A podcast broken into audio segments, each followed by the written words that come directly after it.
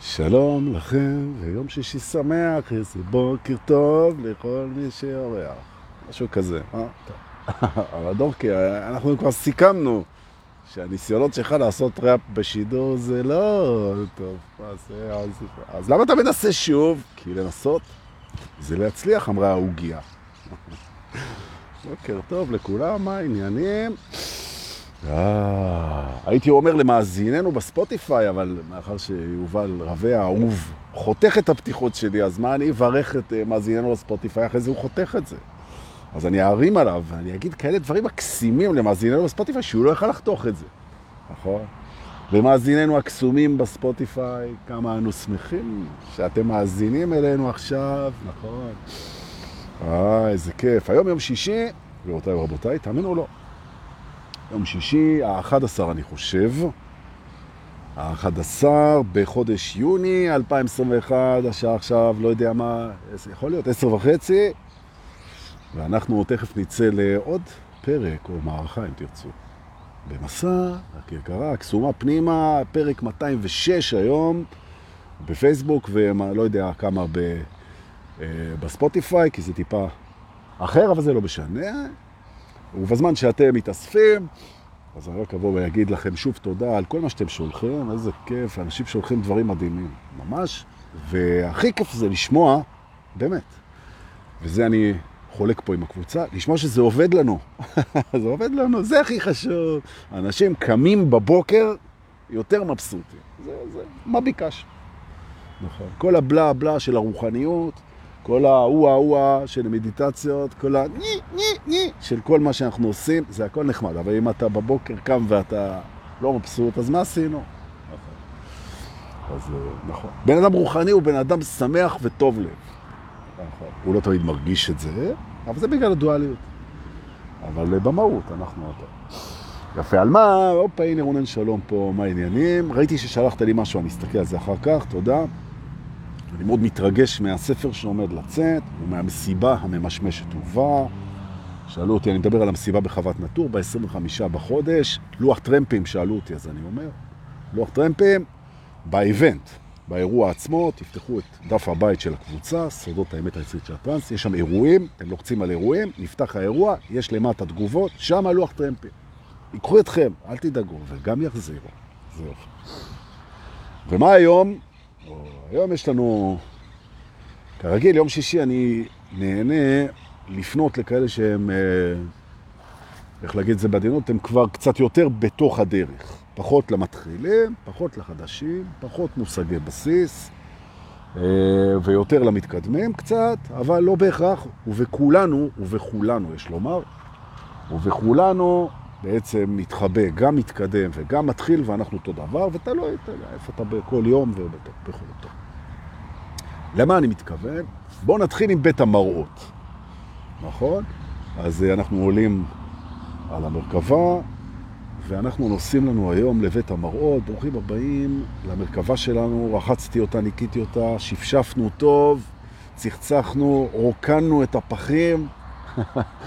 ואנחנו נוסעים לנו בכיף, טסים לנו, ומרחפים לנו לכיוון בית המראות, ובדרך לבית המראות אני רק אזכיר שבית המראות מדבר, ושם אנחנו תכף נהיה, על מה שמשתקף לנו, או במילים אחרות, בואו ניכנס פנימה, ברוכים הבאים לבית הברות. שיעור הבוקר שלנו יום שישי מתחיל עכשיו. שבו נא, בבקשה.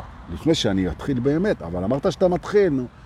אז יש לכם כפתור שיתוף, יכולים לשתף את החברים שלכם, למשוך אותם מהדברים שהם עושים, שהם בוודאי לא משמעותיים, אל תוך מה שאנחנו עושים, שזה עוד פחות משמעותי, ולהביא אותם פנימה. אם יש פה אדמינים מהקבוצה, שתפו אותנו בסודות האמת של הנצחית של הטרנס, ואם לא, אז לא, והכל טוב. יפה. תמר בראשי אלפסי, בוקר טוב. פעם הבאה תקומי בזמן, אם זה חשוב לך. נכון. בכלל, אגב, תדעו, בתור מדריכים רוחניים, אני רוצה להגיד לכם, אני מלמד את המדריכים הרוחניים שלומדים אצלי, בעצם, לא להיות easy to get. זאת אומרת, אם מישהו, הוא צריך אתכם, ואתם קרובים איתו פגישה טלפונית בשמונה וחצי בבוקר, והוא לא מתעורר, זה אומר שזה לא היה חשוב לו.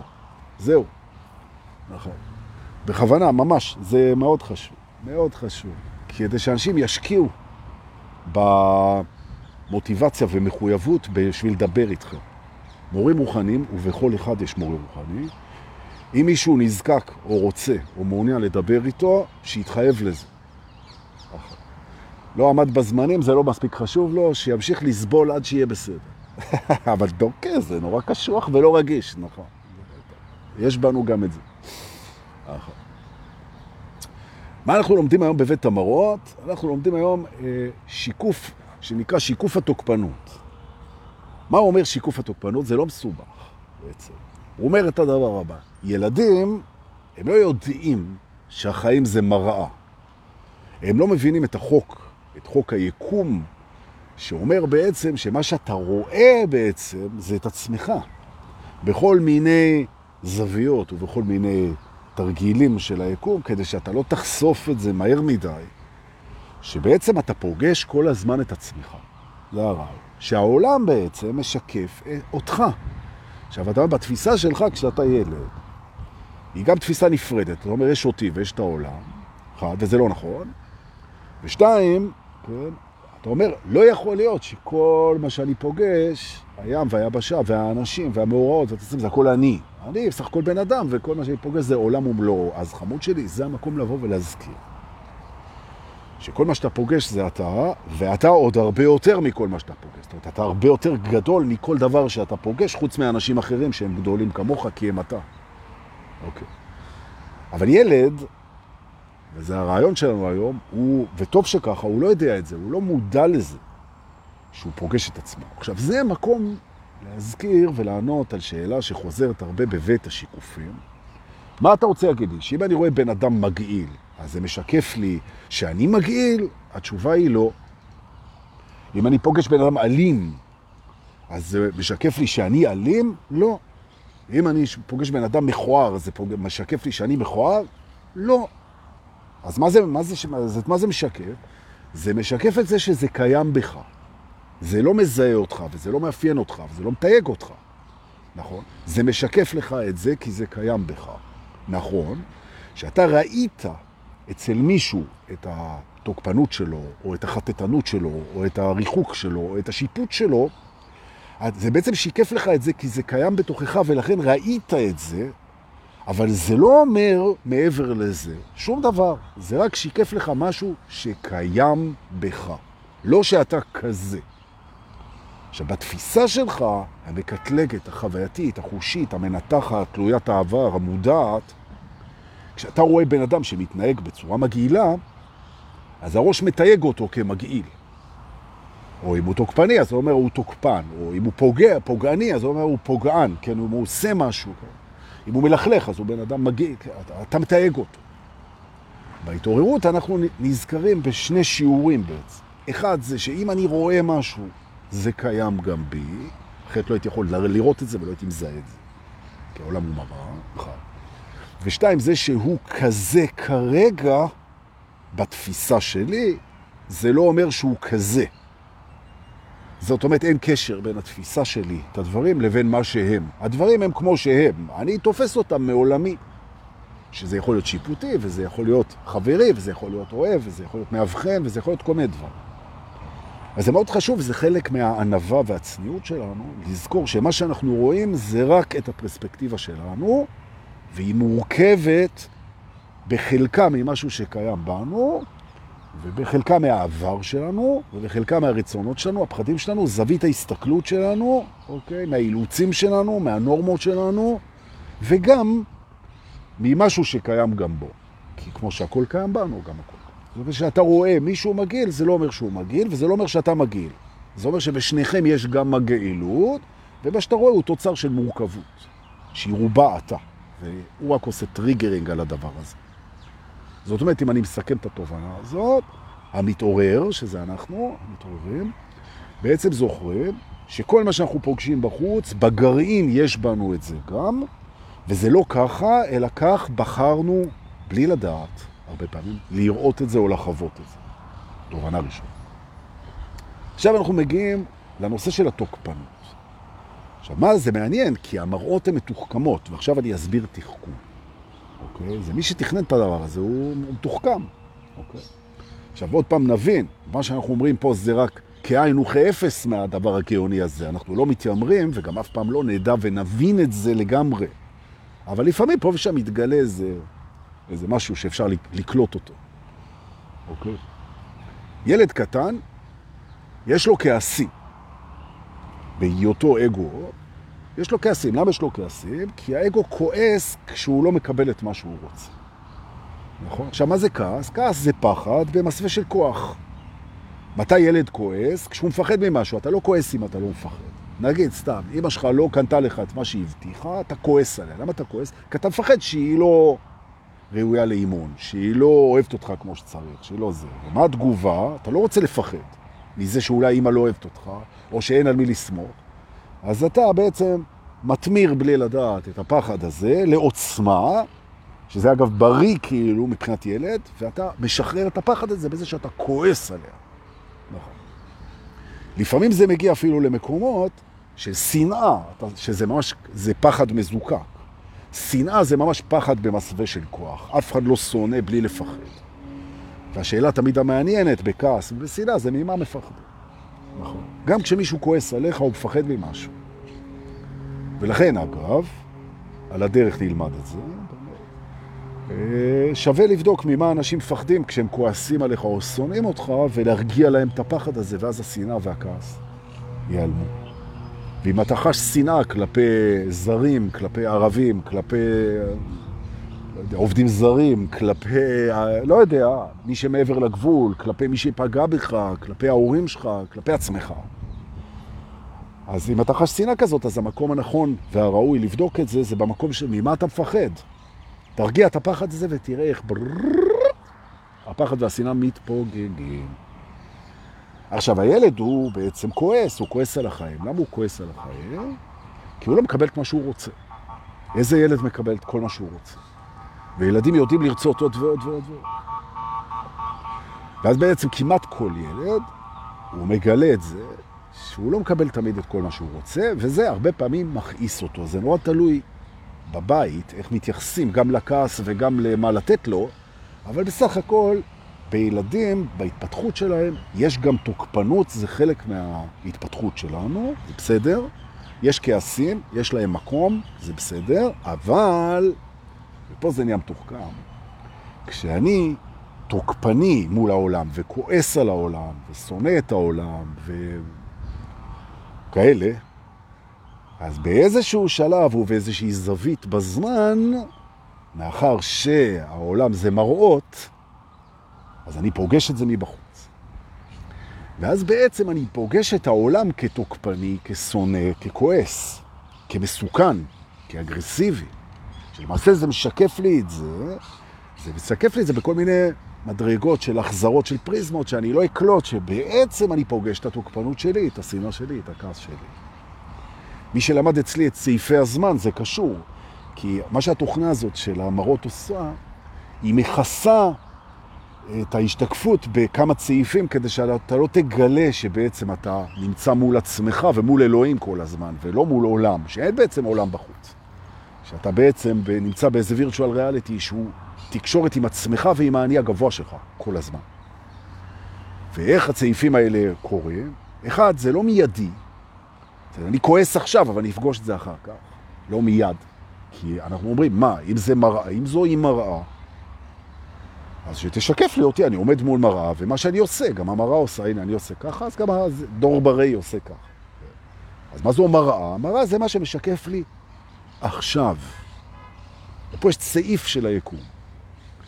כי בעצם הכל קורה בו זמנית, ורק החוויה מצריכה את הזמן. אז אין בעיה ליקום לשקף לך דברים במיידי, אבל אתה תראה אותם אחר כך. וזה נקרא צעיף, ואנחנו פוגשים את התוקפנות שלנו, את הכעס שלנו, את האי-מרוצות שלנו, את הטענות שלנו, והכל בכך שאנחנו פוגשים את זה מהיקום אלינו בעיכוב מסוים, כדי שלא נעלה על זה.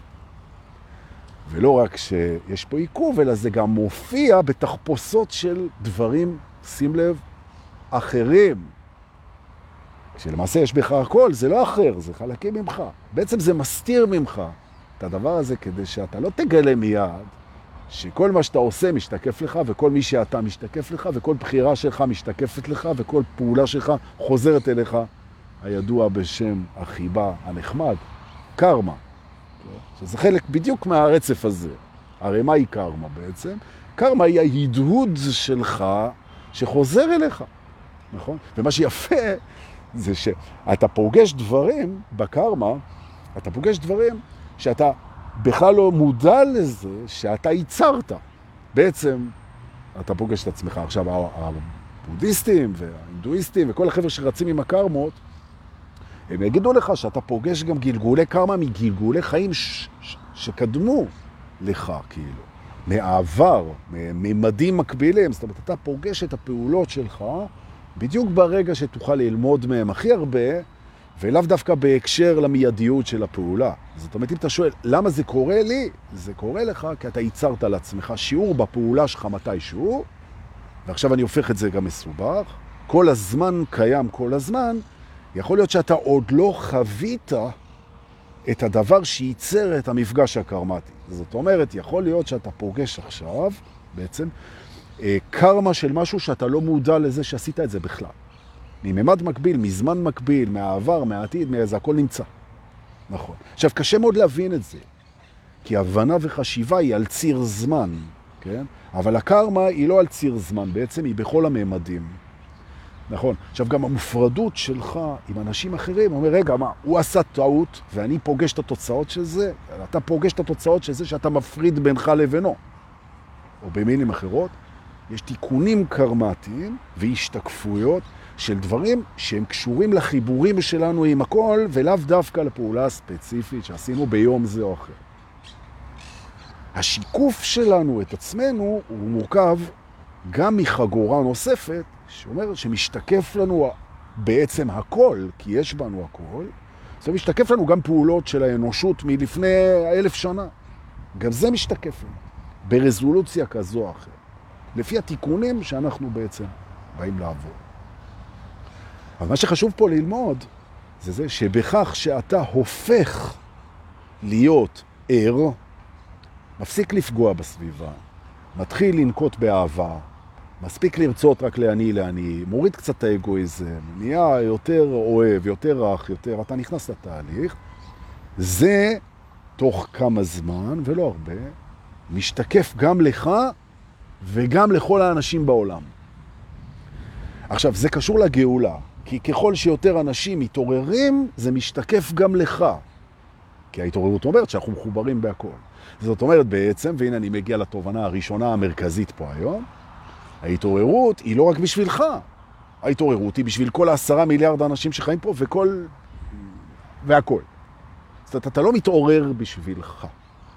נכון, אתה מתעורר בשביל כל הדבר הזה שאתה גם הוא וגם מורכב ממנו והוא גם מורכב ממך והוא בשביל האחד הזה. נכון. וכך גם בעצם כל מחשבה, כל פעולה, כל זיכרון, כל רצון, כל תשוקה, כל החלטה, כל תנועה, אם היא יושבת אצלנו בראש, שהיא לא רק בשבילי. תחשוב למשל על תא בגוף. תא בגוף סל, בדי סל. אם הוא יחשוב רק על עצמו, מהר מאוד הוא יהיה תא סרטני. הוא יתפתח בלי קשר לבלופרינט, בלי קשר לתוכנית של הגוף. כשתא מתפתח בגוף, והוא הרמוני עם כל הגוף, אז הוא מבין שההתפתחות שלו קשורה להתפתחות של הגוף, הוא לא יכול להתפתח מעבר למה שהגוף צריך, כי אז הוא גידול סרטן. נכון? שזה הרעיון. אגב, זה השיעור של הסרטן. אז מה זה בעצם סרטן? כן? סרטן זו תפיסה, זו תפיסה שאומרת שהתפתחות שלי היא לא קשורה לאף אחד אחר. נכון? עכשיו, גם כשזה קורה גם ברמה הרגשית. אני מפתח איזה רגש, איזה רעיון, איזה קונספט, איזה זיכרון, הרבה מעבר להרמוניה שלו עם המערכת. הוא משתולל בתוכי. למשל, אשמה. יש מקום לאשמה בתוכנו, כי יש בתוכנו מקום להכל. אבל אם אתה הולך עמוס באשמה יום ולילה, אז האשמה היא חרגה מההרמוניה, ובכך יתבטא בגוף, והופה, ברוכים הבאים למכון, למכון הטוב. להקרנות חצות ב... אגב, החלמה מסרטן, לאלה ששאלו, היא יכולה להיות מהירה מאוד וקלה מאוד, אם אתה מוצא את הדבר הזה בך שאיבד את ההרמוניה. ויכולים למצוא את זה. ואתה מחזיר אותו להרמוניה, והגוף מרפא את עצמו, נכון? וככה נרפאים מסרטן. עכשיו, אם אתה הולך ועושה טיפולים רפואיים ומטפל בסרטן ברמת הסינדרום, כן? ברמת הסימפטום, ברמת ההקרנות והניתוחים וההזרקות והכימותרפיה, אז אולי אתה תסלק את המפגע, אבל לא סילקת את מה שמייצר את המפגע. אז סילקת את המפגע, אז הגוף מתישהו ייצר עוד פעם את הדיסהרמוניה הזאת. זה גם בסדר, בעיה.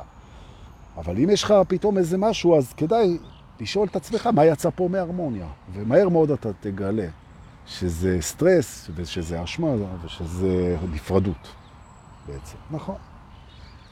יפה.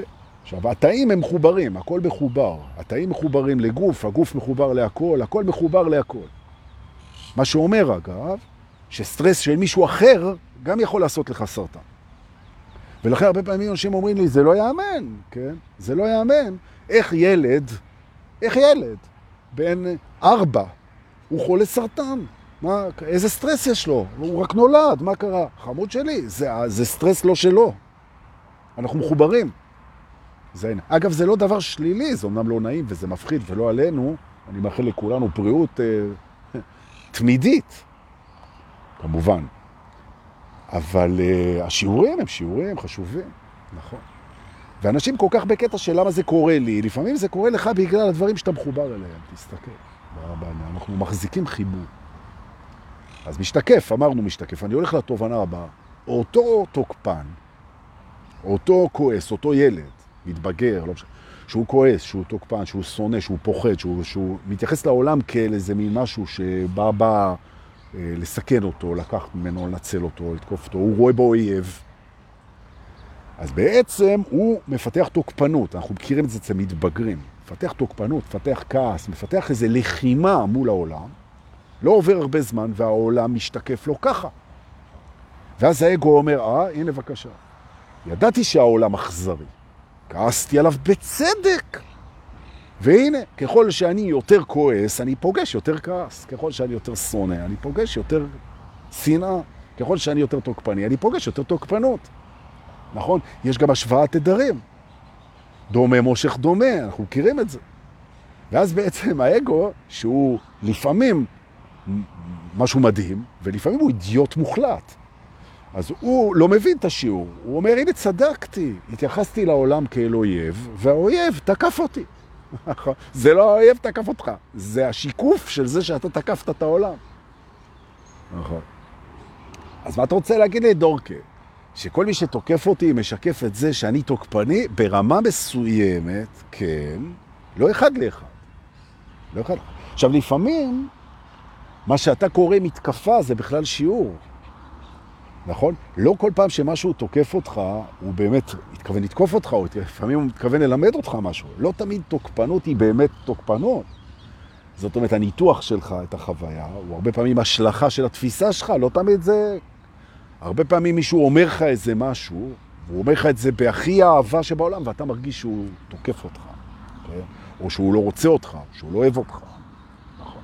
לפעמים מישהו מסרב לך, ואתה קולט את זה כתוקפנות, כן, כן. לפעמים מישהו אה, לא עונה לך ואתה מפרש את זה כיהירות. והכל. למה אתה מפרש את זה ככה? והנה אנחנו מגיעים לתובנה סופר מעניינת. פה היום, ביום שישי, טוב שבאתם. הנה אנחנו כבר תכף שישים בלייב. טוב שבאתם, תפיצו את זה אחר כך, זה חשוב. כשאני פוגש משהו לא נעים, זה באמת מצריך, בתור מתעורר, זה מצריך שינוי בתפיסה. קודם כל, אני פוגש משהו לא נעים, אני מכיר בזה שזה לא נעים לי, ואני מרשה לעצמי להרגיש לא נעים. לא בורח מהתחושה. זה דבר ראשון, לא מתנגד. לא נעים לי, זה לא נעים לי, אני מודה בזה. יופי. עכשיו אני בודק. האם זה לא נעים לי? האם זה לא נעים לי בגלל שאני מתנגד לזה? למה זה לא נעים לי? זה לא נעים לי כי אני לא רגיל לזה. זה לא נעים לי כי זה לא מסתדר עם מה שאני חושב, עם הדימוי שלי, אולי עם הזהות שלי, אולי עם האמונות שלי, אולי עם המוסר שאני מחזיק, שזה דבר שיפוטי. כן? למה זה לא נעים לי? זה לא נעים לי בגלל שזה אה, אה, מפחיד אותי, זה לא נעים לי בגלל שזה גדול עליי, זה לא נעים לי כי זה כואב. כן? למה זה לא נעים לי? ויכול להיות שזה לא כזה ראוי לכעס, תוקפנות, דחייה ופחד. יכול להיות שזה לא נעים לי כדי שאני אלמד משהו. ואז בעצם אנחנו עושים שינוי, שזו המהות של הטקסט הזה שאני מדבר פה עכשיו, ואנחנו עושים ניסיון. אנחנו אומרים, רגע, אם העולם משקף לי אותי, אז אני מוכן לקחת החלטה שאני תלמיד של הלא נעים. במקום לברוח מהלא נעים, אני נהיה תלמיד של הלא נעים. זה השינוי שלנו היום. זאת אומרת, אני מצהיר על עצמי בנשימה ראשונה לבוקר, חיכיתי להפרעות, לא היו. אז בואו ננשום. נשימה נהדרת של יום שישי. ניקח עוד אחת, ונשחרר לאט.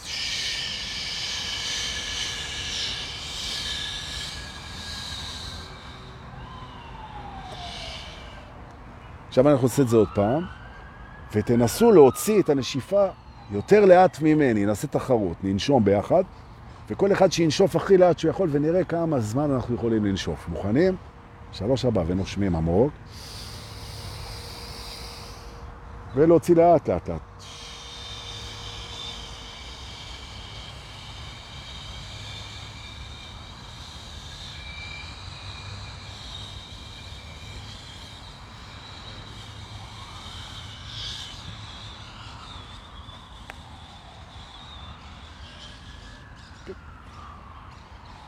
יפה.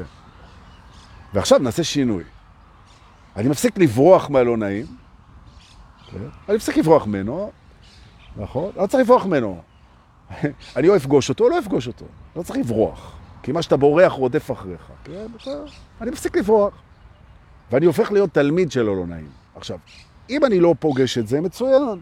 תענוג לפגוש נעים מי זה טוב. אם זה עונג, זה בכיף. אם נאלצתי לפגוש את הלא נעים, אני לא בורח. אני פוגש אותו ממקום של תלמיד. איך תלמיד פוגש את הלא נעים? למה זה לא נעים לי? נכון. למה זה לא נעים? הוא אומר ככה, הזקה שמורידה אותך לחל, למקלט, זה לא נעים. למה זה לא נעים? הרי אתה יורד במדרגות עם האנשים שאתה הכי אוהב בעולם, אתם פתאום יושבים ביחד, יש לכם חוויה, מה זה... צוחקים על זה, כיף, סך הכל, מה לא, מה לא נעים בלרדת במדרגות למקלט עם אנשים שאתה אוהב? כן, אבל איזה, זה לא נעים לדעת שתושבי הדרום מקבלים טילים. אה, אז עכשיו אתה יודע מה לא נעים. לא נעים זה מה שאתה יודע. נכון, מה שאתה יודע. זאת אומרת, ועל זה אומרים, כן, אין שכל, אין דאגות. מה שאני יודע. מה לא נעים? קר במקלט. לא נעים לי הקור. אז אם אני תלמיד, למה זה לא נעים לי? כי קר. מה אתה עושה? אתה שם מעיל דובון זה של פעם. מעיל דובון או סמיכה במקלט, הנה, אתה בא, כבר נעים לך. למה לא נעים לך? מישהו מדבר אליך לא יפה. זה לא נעים לי. אין בעיה. עכשיו אתה תלמיד של הדבר הזה. מישהו דיבר אליך לא יפה, למה זה לא נעים לי? למה זה לא נעים לי שמדברים אליי לא יפה? למה זה לא נעים לי? נכון? בן אדם מדבר אליי, זה צריך להיות לא נעים לו. למה, זה, למה שזה יהיה לי לא נעים? ש... כי זה לא מה שאני רוצה, כי זה מערער את מה שאני חושב על עצמי, כי יש אמת במה שהוא אמר, כי הייתי רוצה ממנו משהו אחר. למה זה לא נעים? בעצם אנחנו נהיים תלמידים של הדבר הזה. זאת אומרת, בעצם אנחנו נהיים תלמידים של עצמנו. מדוע? כי כשאני פוגש משהו לא נעים, הוא משקף לי אותי. זוכרים? אז בעצם, מה יש בי שהוא משתקף לי פה כדבר לא נעים, אני יכול למצוא את זה אם אני מוכן לשאול למה זה לא נעים לי. בואו ניקח דוגמה, כן? ניקח דוגמה קלאסית מהקטע של לא, לא נעים, כן? או ככה, אה, פיטרו אותי. אמרו לך, אדוני, החלטנו לפטר אותך, אתה מפוטר, לך. או החברה שלך זורקת אותך. אומרת לך, תקשיב, יצאנו שמונה חודשים, אני לא לראות אותך. עזיבה, נטישה, דחייה, כן? לך מפה, לא מעוניינים בך. דחייה. לא נעים. למה זה לא נעים לך? למה זה לא נעים לך? אולי אתה מפרש את זה שאתה לא אהוב, אז מה שלא נעים לך זה זה שאתה מרגיש לא אהוב, לא זה ש... שאמרו לך ללכת. אוקיי, אז אני אומר, מצאתי. מצאתי. אה, לא נעים לי פיתורים, כי בעצם אני מרגיש לא מוערך ולא אהוב. אומר, אדוני, הערכה והאהבה באה קודם כל מבפנים. עכשיו, אתה לא מרגיש אהוב מספיק ומוערך מבפנים, זה משתקף לך בחוץ, בזה שפיתרו אותך. אתה מבין את הגאונות פה?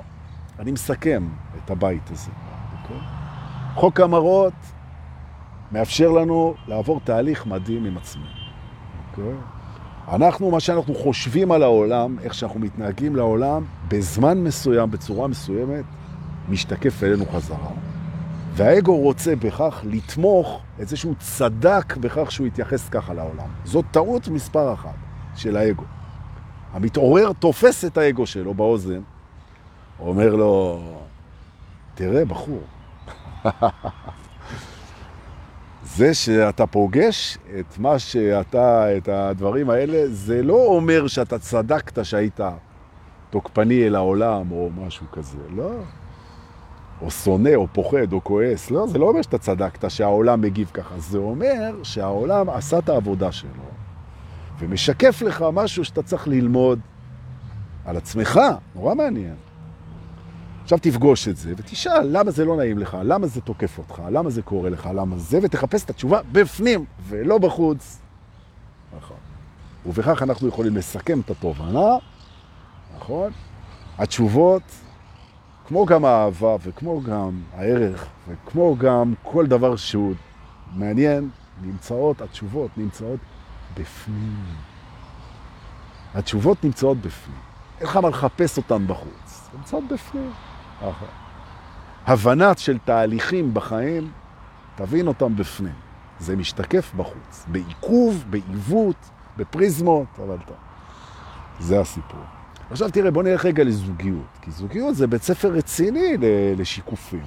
הבן זוג, כשיש לנו קשר של אנשים אוהבים, ואגב, גם אנשים אוהבים רבים ומתרחקים, ולפעמים כועסים, ולפעמים פוחדים, וזה בסדר, אבל כשיש אהבה, נכונות להיות ביחד ורצון לגדול ולהיות ביחד ולהיטיב אחד עם השני. אהבה, אמיתית, לא איזה משהו הוליוודי, כזה של התאהבות. אני מדבר על קשר אמיתי שמחזיק. אתה יכול לבקש בקשה מדהימה מהבן זוג שלך. מדהימה אתה יכול לבקש ממנו. והבקשה הזאת מסתמכת על משהו שאני מזכיר לך או לך פה עכשיו, שבעצם הדפוסים שמנהלים אותנו הם מנהלים אותנו לפני שאנחנו מודעים אליהם. עוד פעם, דפוסים שלנו מהילדות, דפוסים של לחץ, של כעס, של פחד, של דפוסים של התרחקות, של ניהול מערכות, של תגובה לקושי, כן? שמול כסף, אה, בעיות בתקשורת, דפוסים, הם משתלטים עלינו לפני שאנחנו מודעים. קודם עולה הדפוס, אחר כך מגיעה המודעות, אם היא בכלל עולה, אם היא מגיעה. אבל אנשים שעושים את העבודה ואת התהליך, הם נהיים מודעים. עכשיו, זה קטע מדהים, כי אתה כל הזמן תופס את עצמך שזה כבר קרה, כי מודעות היא עבר. וכאן נכנס הבן זוג לשירותך. ואתה עולה על איזה דפוס, למשל, אני אתן לך דפוס שהוא מוכר בתקשורת. נגיד שכשאתה פוחד, אז אתה כועס. או נגיד שאתה חסר אונים, אז אתה כועס, כמו ילדים.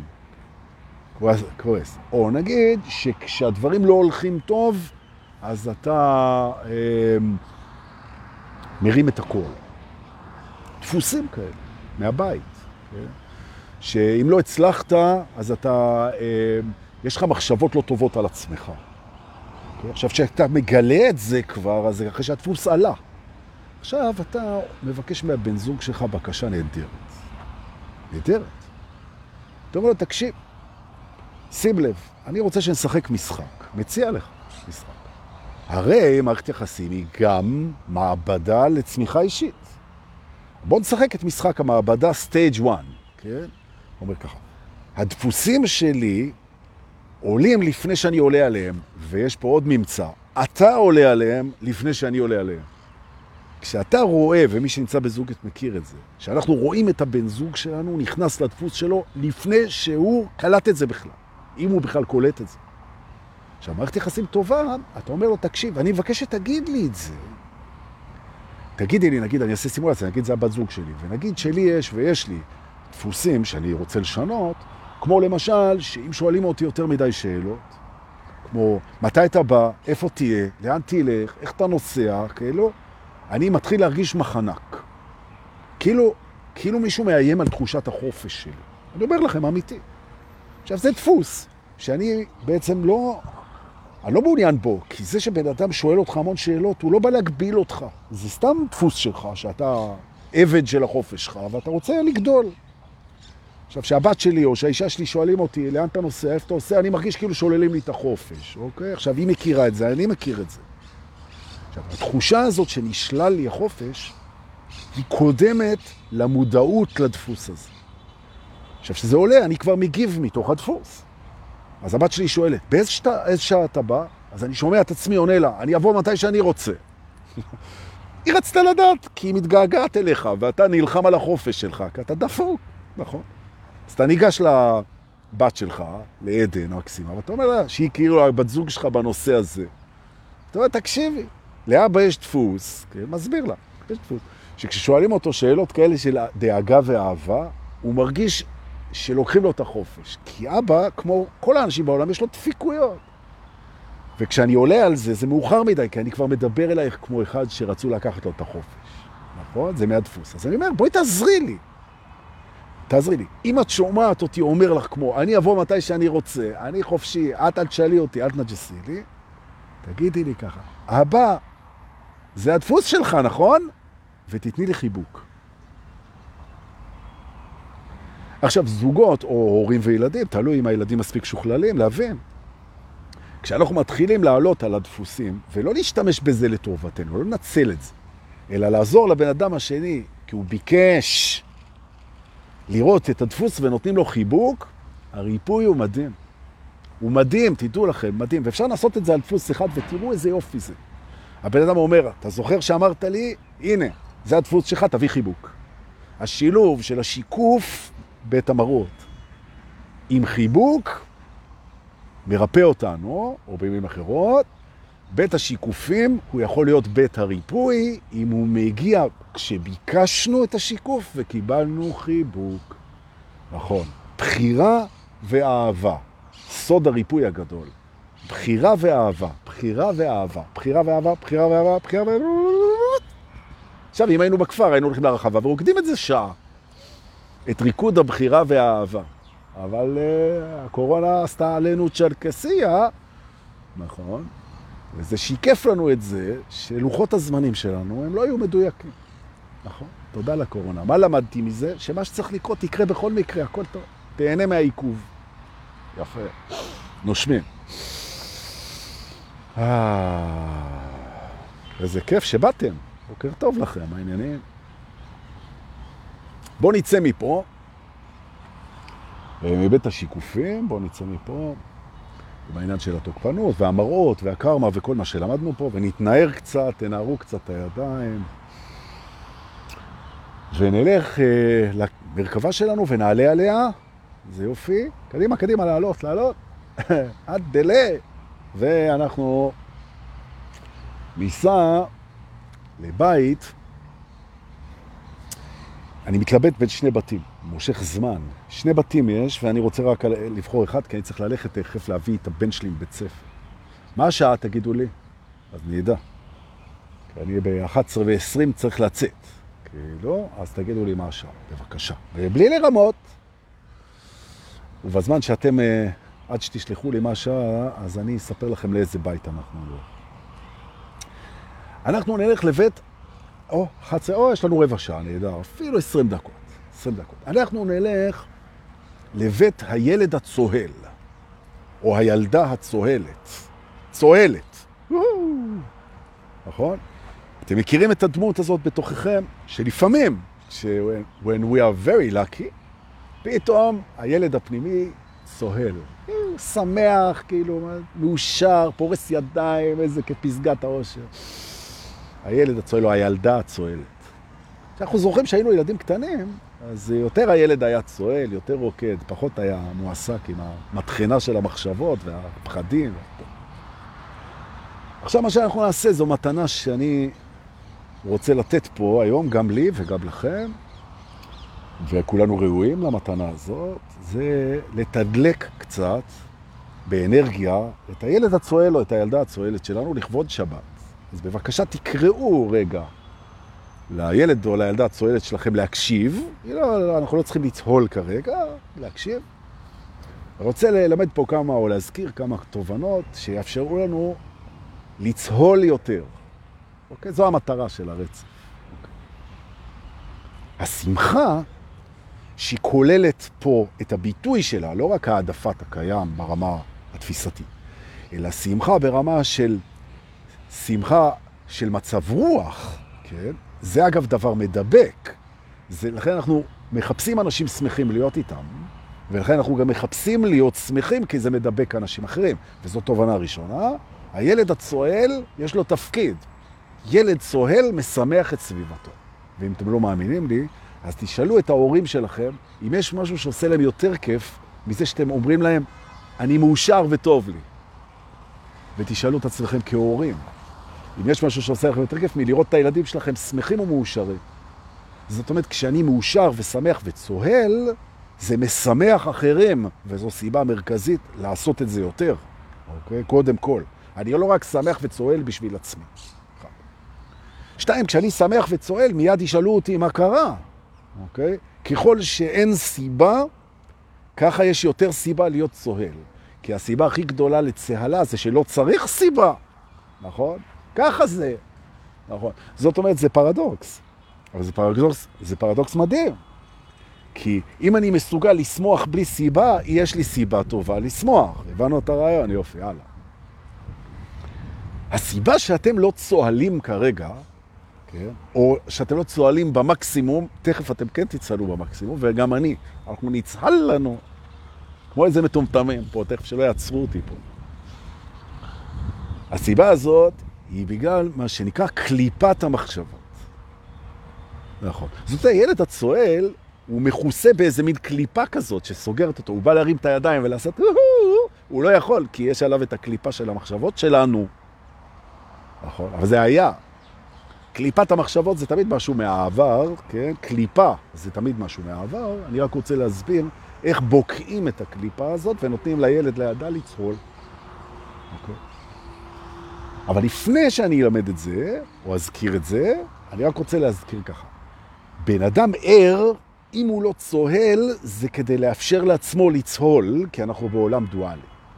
זאת אומרת, הסיבה שאתה לא הוא-הוא עכשיו, כי אי אפשר כל הזמן, אין כל הזמן, זה מצב רוח, זה עולה ויורד. אז כשאני למטה זה כדי להיות למעלה, וכשאני למעלה אני אהיה למטה. וזה כיף העליות והירידות, ואני צועל בעליות ובירידות. נכון. זו הסיבה למה אני לא צועל, כי סיבה אחרת מוגדרת כרגע למה אני לא צוהל, בואו ניקח שתי סיבות טובות נוספות חוץ מהדואליות. הראשונה זה אני לא צועל כדי לצהול, כן? אני בחושך כדי להיות באור, אני בפחד כדי להיות באהבה, אני במוות כדי להיות בחיים, הדואליות, סיבה. סיבה שנייה, איבדתי מישהו או משהו יקר לי, ואני לא יכול לצהול, אובדן, אין בעיה, נכון. אם לא נאבד, גם לא נרוויח, זה חלק מהחיים, זה חלק מהדואליות. אתה לא אמור לצהול כשאתה באבל, וזה בסדר, נכון? והסיבה השלישית, כואב לי, בגוף. כל כך כואב לי בגוף, ברגל, ביד, בתחת, בראש, כואב לי, אז אני מרוכז בגוף ואני לא יכול לצהול. שלוש סיבות טובות לא לצהול. אין בעיה. הנה, יש לך שלוש סיבות לא לצהול. אבל אם אין לך את אחת משלוש האלה, כרגע לא איבדת אף אחד שאתה אוהב, נכון? ואתה, איך לא, לא כואב לך באמת שום דבר כרגע. ואגב, יש אנשים שצועלים גם כשכואב להם, ואפילו מאוד, וזה אפילו מרפא, אבל זה לא הנושא היום. אז מה שמונע ממך לצהול, זו קליפת המחשבות. וקליפת המחשבות זה דבר מצחיק האמת. כשאתם ערים, קליפת המחשבות זה דבר מצחיק. ואני רוצה להסביר למה, ואני מתחיל רגע עם העתיד. הרבה אנשים, הם לא צוהלים בגלל שהעתיד הוא מבשר רע.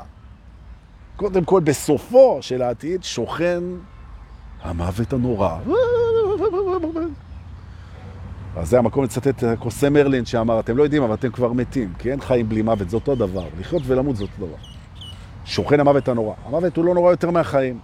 זה אותו דבר בדיוק. המוות הוא לא נורא, הוא ההתחלה של משהו שהוא כל כך טוב שאתה לא יכול לחשוב עליו. תוכיח, תוכיחו לי שלא. תבל את המוח. המוות מזכיר לנו שיכול להיות שאנחנו לא נחיה עוד עשר דקות, אז בוא נצהל עכשיו, מתי, למה אתה מחכה? יופי. אז עם המוות. כשאני מסתכל על העתיד, והאגו מת על זה, הוא יושב להסתכל על העתיד, אז אני רוצה להזכיר שהוא לא יכול להסתכל על העתיד. אתם יודעים למה?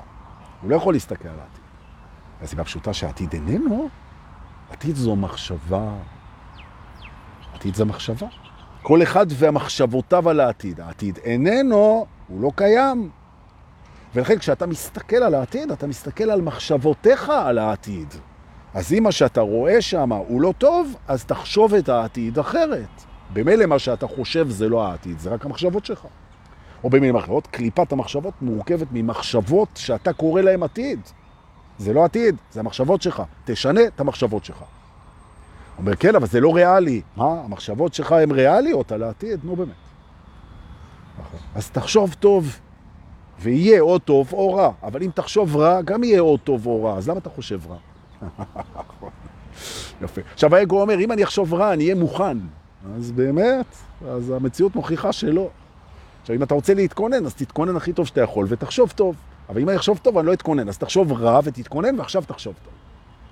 הקליפה ירדה. אנחנו מסתכלים על העתיד, זו מחשבה. מחשבה היא לא אמיתית. אין מחשבה אמיתית. מחשבות הן לא אמיתיות, והעתיד עוד לא התחיל, והוא גם אף פעם לא יתחיל, אגב. ולכן בעצם קליפת המחשבות מורכבת ממשהו שהוא לא קיים. מחשבות הן לא אמיתיות, והן לא יכולות באמת להיות קליפה, אבל הצהלה שלך כן קיימת, כי זה מי שאתה, כי אתה אנרגיה, אתה קפצון, אתה התחלה, אתה פוטנציאל אינסופי, אתה אני, אתה הכל. ולכן קליפת המחשבות היא מחשבה. אני חושב, לא משמע אני קיים, אני חושב ואני מרגיש שזה התוצר של המחשבות, כי הרגשות מחוברות למחשבות, אלא אם עשית את התרגילים וניתקת אותם, וזה מחובר לעכשיו ולאהבה. אבל אני חושב ואני מרגיש קליפה, אין קליפה, המחשבות הן לא אמיתיות, תשכח מזה. והעבר, איך עשו לי, איך עשו לי, איך פגעו בי, איך עשו לי, איך לא ראו אותי, איך אני זה, למה לא הגעתי, למה לא הצלחתי, איפה זה, מה יהיה, אני זוכר שלא יקרה, שזה הייתה שואה, זה העבר הזה, שאתה מדבר עליו, הוא היה גאוני, תגיד עליו תודה מההתחלה עד הסוף, כולל כל מה שהיה שם. למה? כי הוא או עינג אותך או לימד אותך את כל השיעורים שאתה יודע. והשיעור המרכזי שהוא לימד אותך זה אחד, שאתה לא העבר שלך, את זה העבר לימד אותך, תודה לעבר. ולעבר יש משמעות אדירה, כל מה שאתה יודע זה מהעבר, תודה, תודה, תודה. כל ההתפתחות שלך זה מהעבר, תודה, תודה, תודה. כל הקושי לימד אותך, פגשת את הקושי, שאלת מה אני יכול ללמוד, תודה, תודה, תודה, והוא גם ינהג אותך. העבר הוא מורה שיודע גם להנהג. עכשיו, אתה הלבשת עליו כל מיני דברים שאלוהים ישמור, אבל גם זה היה בעבר, ומה למדת? שתלביש עליו מה שעושה לך נעים. אז העבר לימד אותנו וינהג אותנו, נקודה, שורה חדשה. העתיד זה המחשבות שלנו. אז בואו נחשוב על העתיד מה שאנחנו רוצים. קליפה זה מחשבות, מחשבות הן לא אמיתיות. הילד הצועל יכול לצהול. אין קליפה. עכשיו הוא יצהל ויצהל ויצהל ויצהל, ואחרי זה הוא ירד כדי לעלות עוד פעם. נכון? אז אם הוא למטה זה כדי לעלות עוד פעם, או שכואב לו בגוף, או שהוא איבד משהו, נכון? זה, אנחנו כבר מכירים את ה... זה, נכון? אלה הדברים. הילד הצועל. אז מה אתה רוצה להגיד לי, דורקר? שאני יכול לשחרר את הילדה הצועלת שלי פה, שהיא תסתובב כמו ילדה בת ארבע עם סמלה אדומה ותעשה צ'רקסיות? לא רק שאת יכולה, תעשי את זה עכשיו. למה את מחכה? אז רגע, אז לפי תפיסתך, כולנו נסתובב ונצהל כל הזמן. לא כל הזמן, אבל הרבה מאוד. ואת האמת. מי היית רוצה לבלות את השיש שבת הזה? עם ילדים צוהלים, בדמות מבוגרים מעניינים שלמדו מהעבר, או עם מישהו שיושב עם קליפת המחשבות וממציא לעצמו עבר מפחיד, וכולו מקובץ ומחכה לסוף הגואל ולהשתקפות התוקפנות שתוריד לו את התדר לתוך המכנסיים. עם מי היית רוצה להיות? אז תהיה מי שאתה רוצה להיות, ותהיה עם מי שאתה רוצה להיות. נכון. ותצהל, הללויה. איזה כיף. יופי. עכשיו מה נשאר לנו? לקצר ולהגיד שאנחנו ביום שישי ואנחנו יוצאים לשישי שבת. תצהלו, תחבקו, תסלחו, תתחברו, תעזו, תנסו, תנשמו. תשתפו את הדבר הזה, שלחו לי כסף בביט או בפייבוקס אם בא לכם מתנה, ואם לא, זה מצוין, אתם יכולים גם לתרום את זה. אבל תיתנו משהו, לא חייבים אליי, אבל להיות בנתינה, בנתינה זה כיף, זה, זה חלק מהשפע. לתת, לתת, לתת. ולקבל גם. ותנו מילה טובה, תנו חיבוק, תנו עידוד, תרימו מישהו, תנו איזה קומפלימנט למישהו, תרימו טלפון להורים, תגידו להם, אני צוהל. מה, דורקי, אתה צוהל? לקחת משהו? כן, אמא, לקחתי הכל. שבת שלום לכם.